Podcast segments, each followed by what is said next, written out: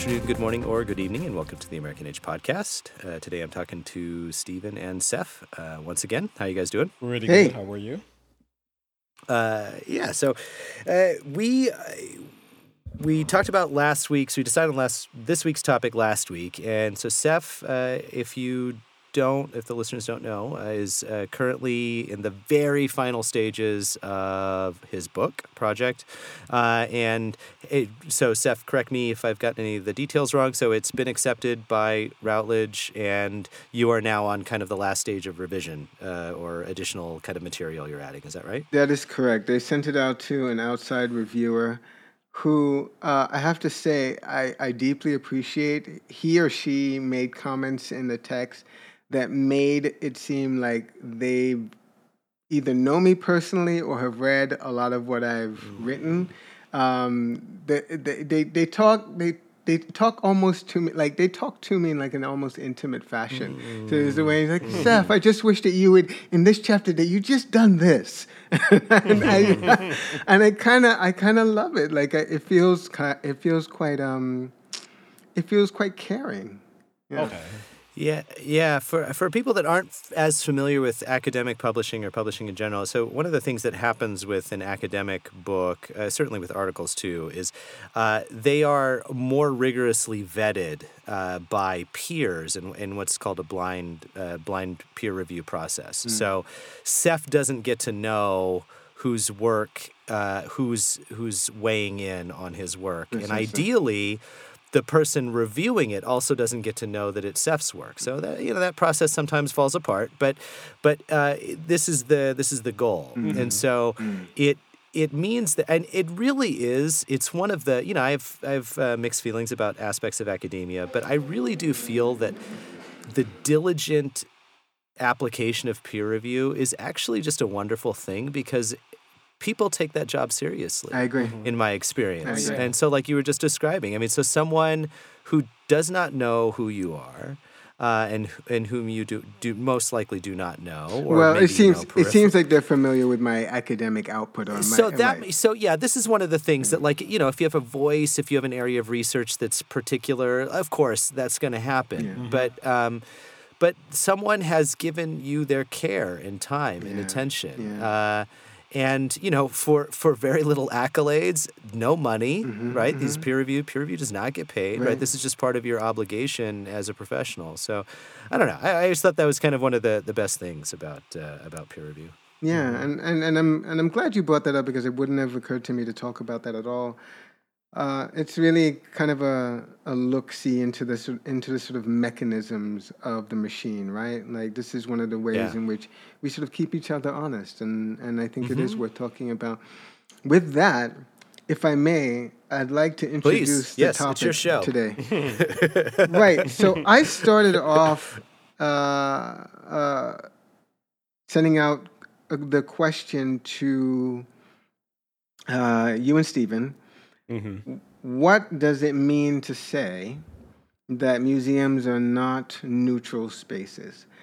And I would actually rather hear from both of you what that phrase means to you, being a neutral space, especially when it comes to civic organizations like museums. And when, and when I say museums, I mean all kinds of museums. I don't necessarily mean art museums, though those are my focus. I'd like to know what it, what it, what that phrase means to you, or how it's resonated recently, um, given there's been a, quite a, I think there's been quite a bit of talk in popular culture about museums in the last couple of years. And then I'd like to weigh in on, kind of give you in a in very very broad strokes, what I understand the sort of dominant discourses about museum visiting are, or what they, or yeah, yeah, give you a sense of of who the sort of big players in the field are. Mm-hmm. So, so Steven, before you and I take it, can I kick something back to Oh, Seph? really please quickly? do. Please do. Okay, so, so who can you locate for us and for listeners? Who says that museums? And I, I, I said that with a little bit too much force. I don't mean that in that way. Who is making the argument that museums are not neutral spaces, and what does that argument look like? Okay. Uh, hmm. Because I think for a lot of people that may not be a give me. Right. Good question. So there are lots of people who I am not. Well, I live. I live adjacent to them uh, uh, in terms of our intellectual um, concerns. As a writer for Hyperallergic, I am a. I get connected with them, associated with people who are contributors to the magazine, uh, who are really concerned about decolonizing museums. So there's an entire community that sort of comes together around the idea that museums are in some ways colonialist enterprises, i.e., they are means by which a dominant, uh, and that is usually uh, broken down in three, you know, the three classic ways uh, race, class, and gender, right? So, white, heteronormative, or uh, some, some people like to say cis heteropatriarchal, um, uh, uh, uh, male, uh, middle class, right? Um, that those that segment of of society uses the so the argument goes uses museums among other cultural organizations as ways as conduits by which to transmit their dominance by way of belief system and values mm-hmm. of the rest of us. So Right. the argument is museums look at the kinds of stories they tell. They tend to center whiteness, they tend to, tend to center male and bourgeois privilege. This is a kind of colonialist project. Can I ask you a question? So, uh, and I don't want to, I definitely don't want to derail the conversation, but I do, are these arguments ever more broadly historicized? Because museums didn't start with the West, right? Ennigaldi-Nanna is like a sixth century BCE museum. That's Right. like the daughter of one of the emperors and, and Sumer. And so, Museum now, I, I- I get. I'm if we will just extend colonialism out to mean some sort of broader aggression by empires against other peoples, you know, thumbs up. I get it. Uh, it makes perfect sense to me. But um, anyway, sorry. Right. So, good question. The quick answer is they are th- people who are concerned about decolonizing the museum and seeing museums as resolutely, uh, resolutely, what's the word for not neutral? Not neutral spaces. Let's just biased spaces Sure. right, right. are not so concerned. Yes, the arguments do get historicized, and in fact, I, pl- I plan to get into that. But but they're not so concerned with the museums that aren't Western institutions. The Okay. point is, the Western institutions that impinge on their lives and the ways that they live them mm-hmm. are the ones that they are concerned with. So they mm-hmm. would say, a la Fred, Fred Wilson, look at this history that we mm-hmm. we find ourselves embedded in, but look at where this the the here's a fancy word subaltern. We look at the characters who get ignored. Look at the ones on the margins of history. Those are the ones who actually tell you where the power structure lies.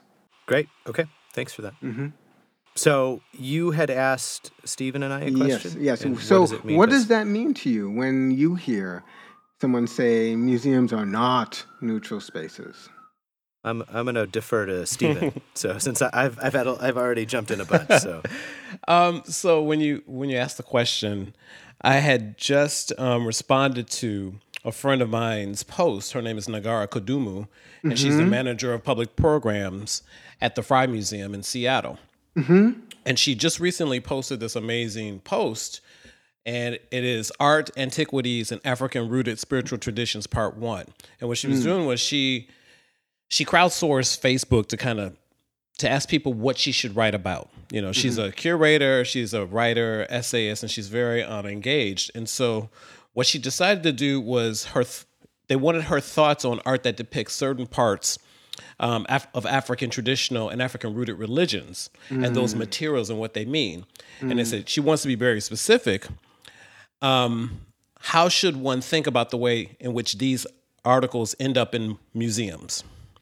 first how do they end up there and then to sort of think about the the possible misuse or misnaming of what those art- artifacts are.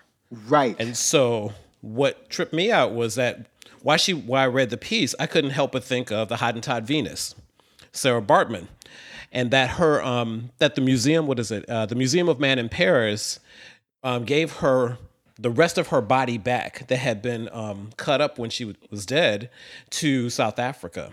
And so they were returned in 2002, and she was buried on the Eastern Cape on the South Africans National Women's Day. And I was wondering how Sarah would have used her body had she not been enslaved or been buried whole, right? Mm. So I'm thinking about not just artifacts and, and museums. I'm also I'm thinking broadly about items themselves, things themselves. Mm-hmm. And so I do think there are spaces to be contested. And the most and like and I think that it's a great place to contest how things got to where they are, but and, and how they could be framed.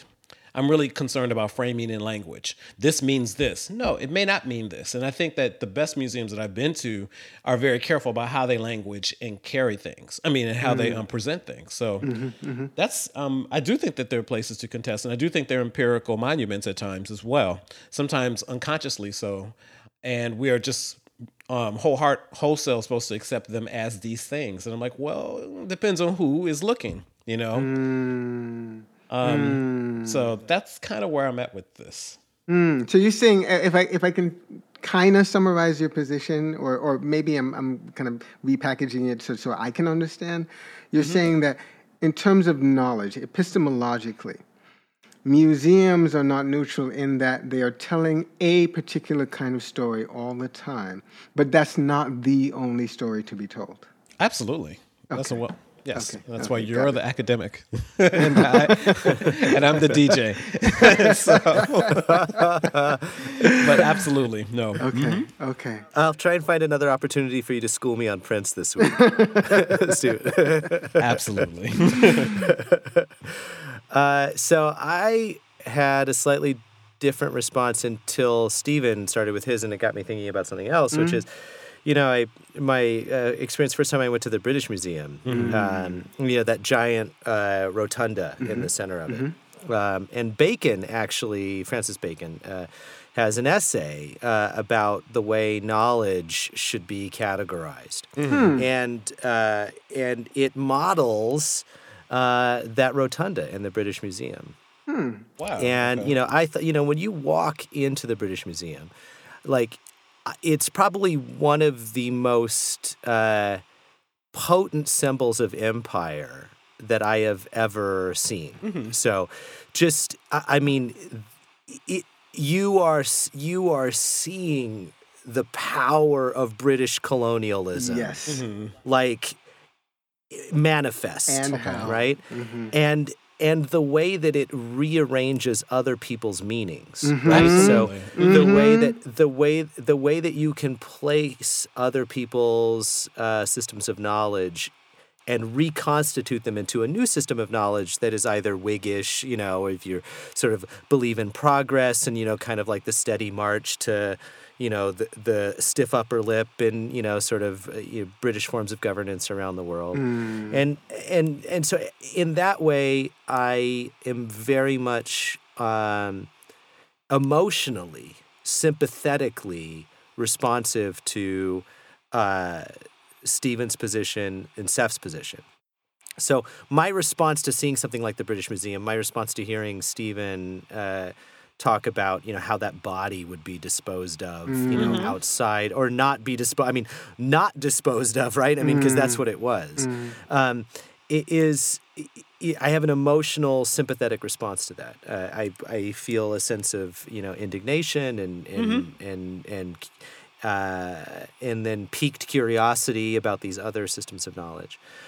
Where my brain kicks in and where I start to push up, where what that starts to push up against, and, and where I feel like, and this is, I'm sure Seph is going to be able to flesh this out for us. Um, in most of the criticism that I come across, it's like it stops at the shore of Western history. And and this this method of reconstituting people, of reconstituting cultures, of reconstituting other people's systems of knowledge, mm-hmm. uh, is not unidirectional, and it's not mm-hmm, mm-hmm. purely Western. Right. It, it is it is an aspect of large scale organizations of strangers, and it's been going on for thousands of years. Absolutely. And I, and I don't think that that therefore obviates our moral burden. Absolutely not. I don't feel less responsible for the shit that I benefit from because of that. Mm-hmm. I'm just saying, how are we going to deconstruct this problem if our frame of reference is like, you know, post 12th century or, you know, uh, you know, the the Enlightenment or the Renaissance or mm-hmm. the problem is is much deeper and seems endemic to a type of human organization than it does just a Western metaphysics.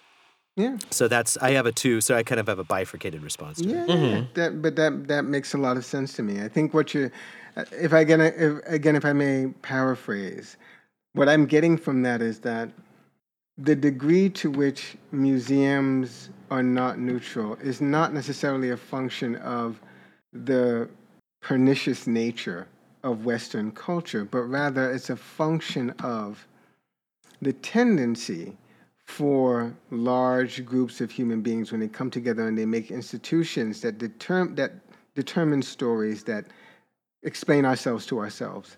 Mm-hmm, the mm-hmm. tendency when we do that is to create these overarching tales that are meant to corral us all together politically, okay. ideologically, in terms of values and belief systems. I think Yeah. that's kind of what you're saying, Travis. Yeah, yeah, that's great. Yeah, that was a great summary. That's a great summary. And and also that it's super violent when you do that, right? I mean, it's just mm. like straight up vicious, and to all the mm. people that don't get to sit up in their perches and mm-hmm. and kind of organize these museums. But anyway, I'm sorry. Go ahead. But yeah, that was a great summary. Mm-hmm. Right. So, just I guess to exercise some muscles with regards to people who have spent a lot of time researching this and, and writing about this within museology. There's, there's, a, there's, a, there's a few people that are touchstones, and I want to run through them quickly to just sort of back up what we've been saying. So, um, the first one, and the one who's probably has the most effect on museum studies in the 20th century, at least, um, and moving into the 21st, is Pierre Bourdieu, who wrote this book called The Love of Art with Alain Darbel. Um, this is based on, which was based on a, a, a large scale survey they did of five countries in Europe back in the 60s when they were trying to find out why it is that it seemed like mostly middle class people went to art museums.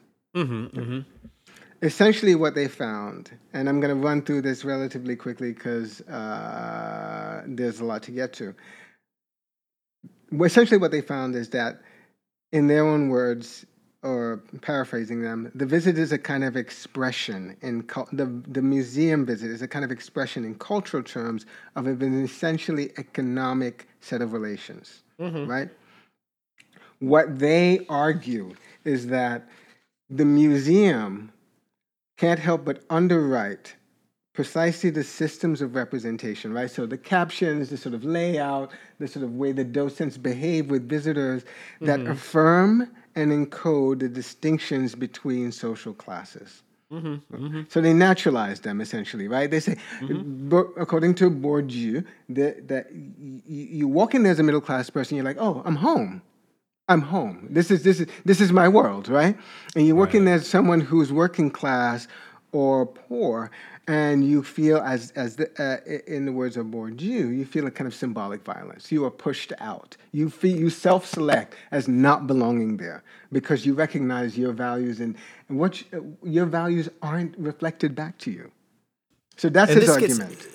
And that, this got rolled into his into distinction right like his first Yes. big book right Yes. when where he took, kind of looks at like you know why do a certain class of people think like things that are aesthetically quote unquote ugly are actually more interesting and this is the duchamp and things like that right mm-hmm, mm-hmm, That is mm-hmm. so that just is to make sure i'm following you That's Yeah. exactly right. That's exactly Right. right. So he he he extends his his um, research into what he calls the habitus, which is the mechanism by which we are socialized to like what we like. wow. Right? Wow. Right. So he goes deep into that. So here, there's a couple of other models to consider. So there's one, basically economic relations, right? Then there's Tony Bennett, Australian uh, m- uh, museum researcher, who really is looking at the mu- museum as a structure for systematized discipline.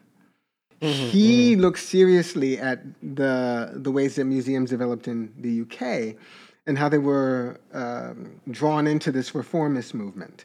Right, ba- essentially, the I, there's a there's a cartoon I remember in his book Birth of the Museum in which you have a kind of drunkard being sort of dragged into the museum and, and sort of you know being enlightened by being around these sort of beautiful objects, right? Uh-huh, uh-huh.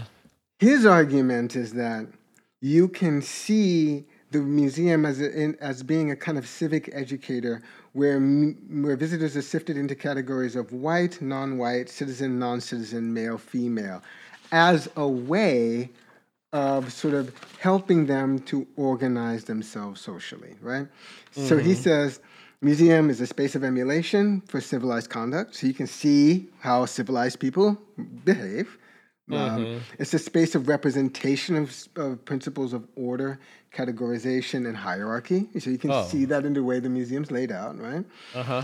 And it's a space in which to observe and regulate your own behavior, right? So because you're having private experiences in a public space, so you are being regulated, right? And you allow that to happen. So that's Tony Bennett's argument. And then lastly, there's Can I can I ask a question sure. for uh, about Tony Bennett? Mm-hmm. So, is there a social space in which those same criteria are not operating? Mm. I think I don't know what exactly Bennett would say about this. I would imagine he would say yes, but he's not so concerned with that. I Okay. I, I think that for him, the sort of universal survey museum, to an extent, always operates in the way he's talking about Right. Okay. as a right. a- as a s- conduit for a sort of like um, behavioral regulation. And then finally, you have Carol Duncan, who was super big in the 80s and 90s. Uh, basically, looks at museums' sort of ideological effects on social relations. Has a similar argument to Bennett, but her thing is she looks not just as the, at the museum and the layout, but at the entire architecture. Architecture, right? So you go to a museum and you have, as Travis described when he talked about the British Museum, you have a structure that kind of reeks of empire, right? it just reeks of like this is this you have inherited the summit of human potential by being here now, right? Um, and so she's interested in like how museums offer up these sort of values and beliefs, and and she comes up with this argument that basically the museum is a kind of, in certain museums, there's a kind of scripted visit. So you follow this icono- iconographic program, and you and in following this program, like a pilgrim who followed like the program laid out in a medieval church, you kind of internalize these values and beliefs. So those are the sort of major ones. And then coming into the 21st century, you have other people like Nick Prior who basically say, no, no, no, all of that kind of goes out the window once you essentially make visitors and consumers. And now what you have is a buffet table. Now you just have people coming in and just kind of taking what they want. Or running into what they want, knocking things over. Right, right. I actually, I was at the Queen's Museum. This is a good aside. I, I was actually at the Queen's Museum the other day. Um, I wrote about this big show, um, Mel Chin's All Over the Place. It's called the exhibition's called All Over the Place. Beautiful, great, wrenching work in some cases. And I saw this kid and his and his mother, and there's a, a, a telescope piece. It was like a broken telescope and like ink on a stand, and he was like rubbing the thing. He was like touching, like trying to rub out the, and I said, "You can't touch that! Like, what are you doing?" Because the docent didn't happen to be there, and they were quite they were quite like stunned that somebody else spoke to them. But I was sho- I was shocked. I was like, "You don't know how to behave in a museum?" See, because I've internalized the oppressor. That's right. Right. Well, you you've internalized the the rules. Uh, yes. Uh, what is it? Rules of engagement. That's exactly. right. That's exactly when I right. think of what those ki- what they thought, you know, my my fantasy went immediately like, who's this guy? But also, it was pleasurable to me to touch this. I mm-hmm. wanted to be part of this. And that mm-hmm. feels like the line that some sort of line that they're crossing to make it more mm. familiar to them. Right. That's You right. know?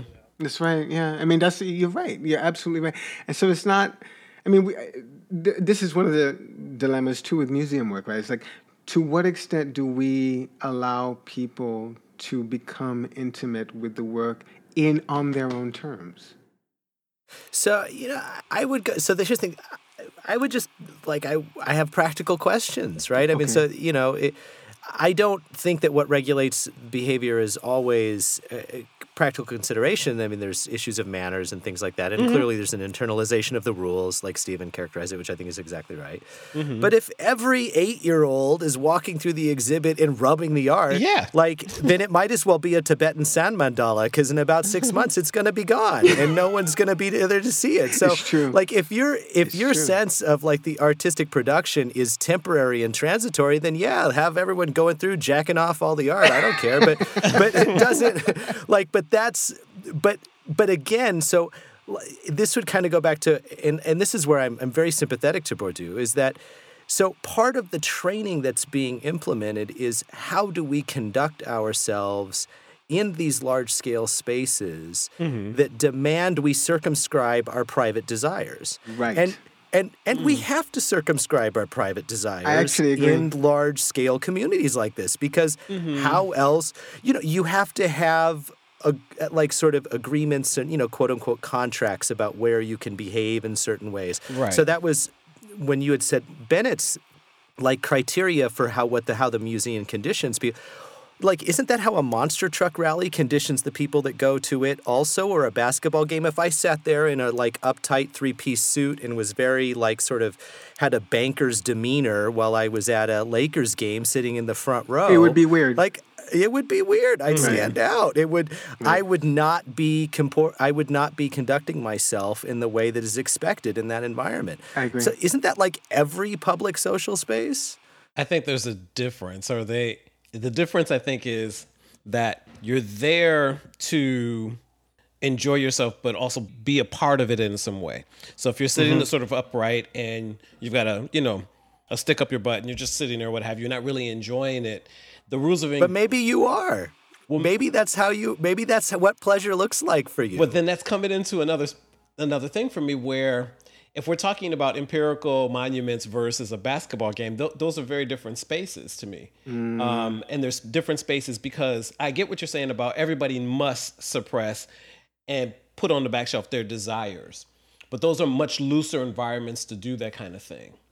Yeah, yeah, sure, that's true. Yeah, know. yeah, yeah, I think you're right. Yeah. And then also, I'm I'm not really being taught basketball. I guess in a way, I guess you guess you're in a way, you know. And I'm not being taught. Mm. There's just a That's true. difference, you know. That's and, true. Mm. And, and, and you know, in the monster truck, I like I love the analogies. I do, but they really they're they're not problematic, but they just don't line up. Mm. So l- let me see if I can sell you on it a little bit more. So Okay. I I do I do understand that sort of there feels like a fundamental difference between sort of a vivified and by vivified I mean just like alive, right? so like a live performance of bodies or you know even machines like driving monster trucks and stuff like that. Okay. And, you know, maybe slightly different. So I understand that that feels uh, different and that it, it registers uh, on uh, on let's just call it a, a, on a gut level. Okay. Uh, but but I would say that it's a continuum and not a binary, and that mm. and that the kind of the delicacy and refinement that goes along with policing your body and policing your conduct is not discontinuous. It's mm-hmm, mm-hmm. it's pretty far along the spectrum, right? So I mm-hmm. definitely, I mean, I think you're right to call out that distinction. But that the same thrills and joy like i i can say for myself like bodily pleasure i have felt in museum spaces when i am alone is not totally dissimilar to what i have felt um, celebrating at a, at a at a sporting event I definitely give you. I'll give you. I didn't really think of it as a binary or something that was radically different, but I would definitely think. I, continuum is a great word for it. Absolutely, because we're not all the same people. We're not all getting the same thing out of the space. That is right. That is Right? correct. yeah Yeah, yeah. Um, socialize to like what we like. the comment you made earlier, Seph. Mm-hmm, mm-hmm. Could you talk a little bit more about that? I know we're nearing the end, but that it really excited me as okay. an idea. Yeah.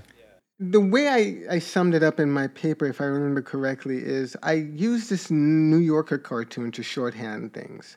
Mm-hmm. And I said, okay, so here's sort of here's the essence of what Bourdieu is arguing with talking about how the habitus, that is the means by which or the sort of, sort of details of our story like how we are socialized. Like you went mm-hmm. to private school. You went to you did uh, you you learned how to play the piano. You uh, went to church twice a week. You mm-hmm. you went to cultural um, events often. You whatever. Mm-hmm. that those details of how you were brought up I summarized with this New Yorker cartoon that shows, I think it was a caveman, like he's wearing like a, a, a, an animal skin of some sort, and there's like a, guy with a with a three piece suit um, next to a woman who is, I guess, is supposed to be a cave woman too, because she's uh, also in, in, an animal print um, skin, and um, and she, and I think it, it, I think the cartoon the, the, the tagline is something like like what kind of barbarian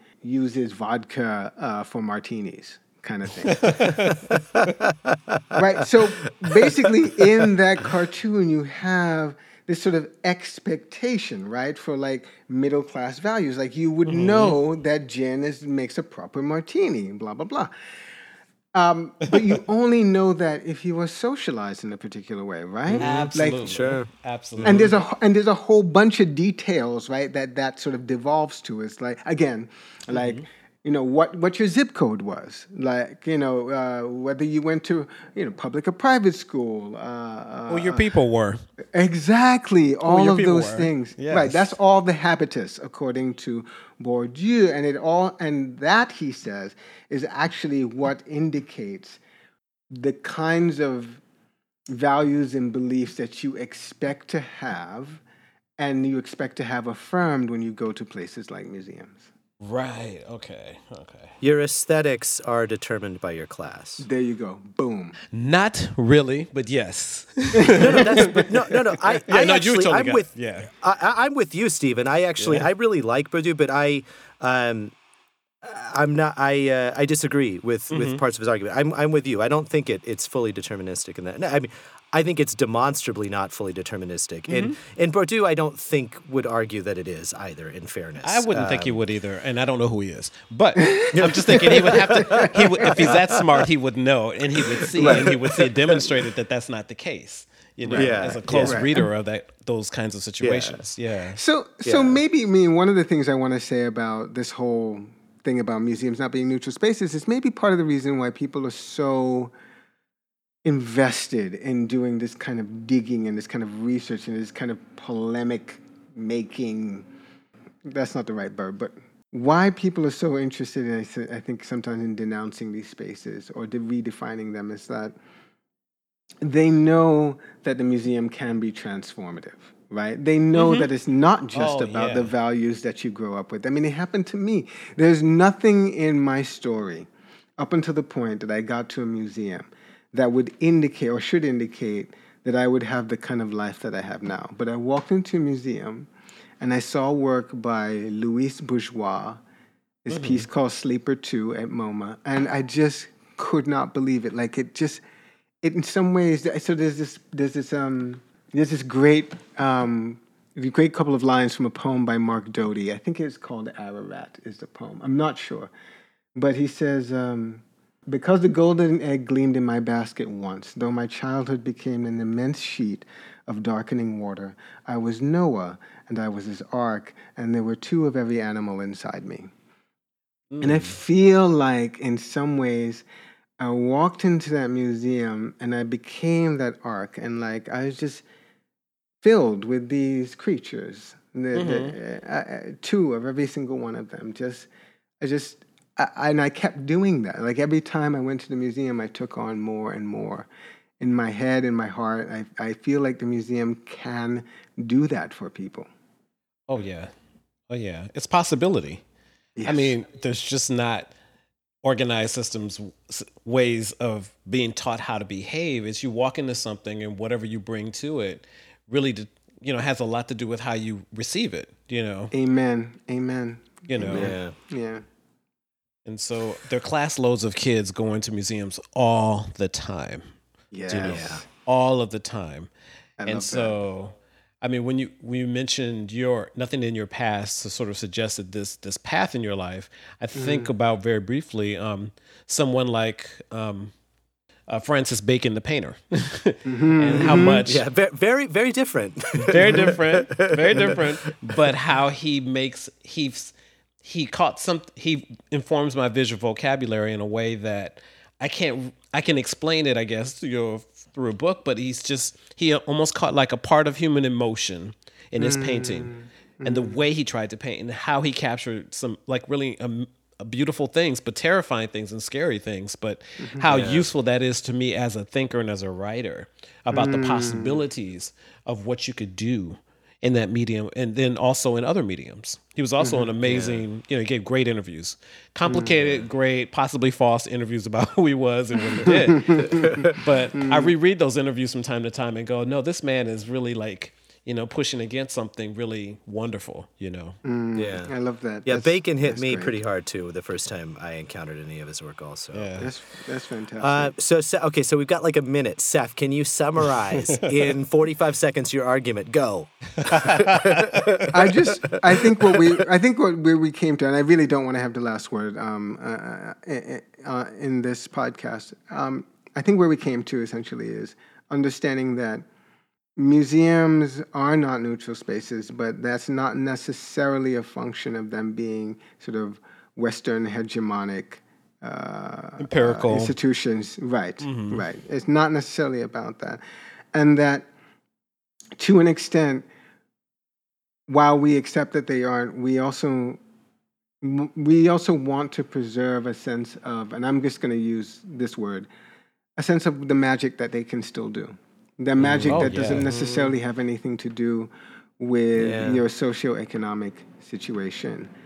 Um, uh, and so I, I, and that's, I think, I think it's precisely because of that magic that I value museums as much as I do. Yeah. So that I, uh, yeah, the the thing that it made me think of is that I always, it feels like in some concrete way that museums capture time. Uh, because no matter what they are uh, exhibiting, I mean, this is this is how some human spent his or her life. Mm. Even if it's even if it's Duchamp's toilet, right? I mean, think of the amount of man hours and and human hours that went into the manufacturing of that. And I don't know. Uh, I uh, they're meaningful to me. I um, uh, I appreciate the critiques, but it's still a meaningful space for me. Exactly. Oh yeah, and I would say you know I appreciate all the critiques, and it's a meaning you know it's a meaningful place. Right, right. I love the butt. The butt is like everything before that. but yes, I completely. so- I'm in agreement. hmm Steven and Seph, uh, thanks very much for the conversation as always. It's Thank been a you. pleasure. Seph Yes. Seph won't be with us next week, so it'll just be Steven and I. So, um, thanks for listening. Bye.